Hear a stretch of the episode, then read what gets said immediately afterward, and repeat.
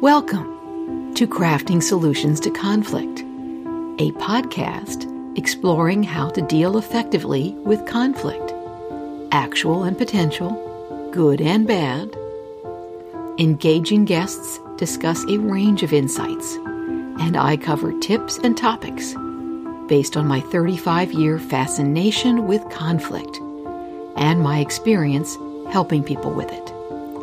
I'm your host, Jane Bettel, and my goal is to share a perspective on conflict that is both practical and positive.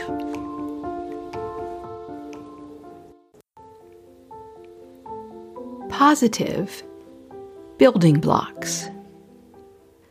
My focus today with positive building blocks relates much more to conflicts than to disputes way back in episode 5 in January 2019, I spoke a bit about the difference between a dispute and a conflict. And I'm using shorthand right now conflict meaning negative conflict. For today's purposes, a dispute is more of a specific disagreement on a particular issue at a certain moment in time. A conflict is more of an ongoing clash between two people or among more than two or groups of people. And a dispute between people with no ongoing relationship is quite different from a conflict involving people who do have one.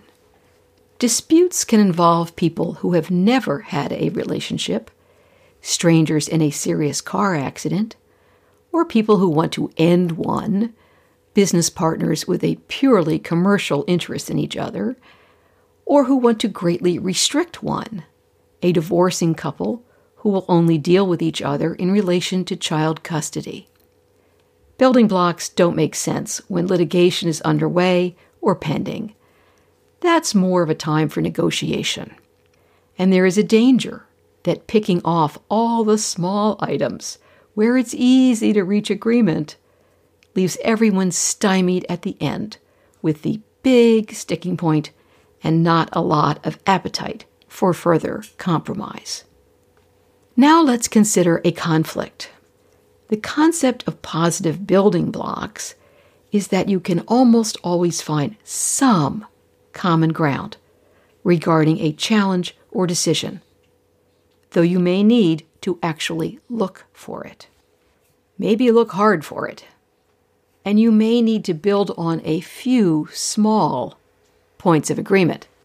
Do people have a common goal, but different ideas of how to get there? Do people have the same priorities, yet weight them differently? Is there agreement on what needs to be done, but not on how quickly? Agreement on everything except who the key players should be, how or if a particular very positive change should be announced or made public. Our temptation, even our default, is to focus solely on where we disagree on a topic or challenge. Instead, try to build some positive momentum with the points of agreement, however small. Apart from the issue that is the source of negative friction you can also take a look at the relationship itself. Do you have a history of weathering a storm together, even a minor one? Benefiting from each other's perspectives? Giving credit where due, even for a small thing? You may have a positive building block in there, or two, waiting to be built upon. Being conscious of the positives in a conflict can help you deal more effectively with the negative parts. Thank you for listening. If you enjoy the Crafting Solutions to Conflict podcast, please share it, leave a rating or review, subscribe through one of the major apps. For anyone new to podcasts, here's something you may not know subscribing is free. You can also find the show at craftingsolutionstoconflict.com. Comments or ideas? Let me know. Until next time, I'm Jane Bettle.